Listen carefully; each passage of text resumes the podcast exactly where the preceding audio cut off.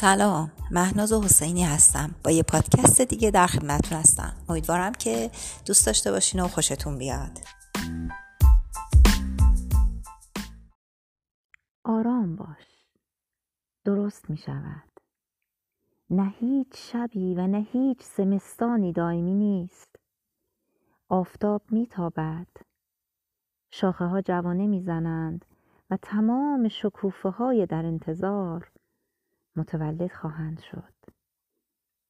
هیچ ابری تا همیشه در مقابل محتاب نمی ایستد و هیچ ماهی تا همیشه در حصار نمی ماند نور سپاه سیاهی را می درد حتی اگر به قدر روزنه ای باشد. و بهار هزار هزار زمستان را سبز می کند روزهای سخت رو به پایان است. آرام باش.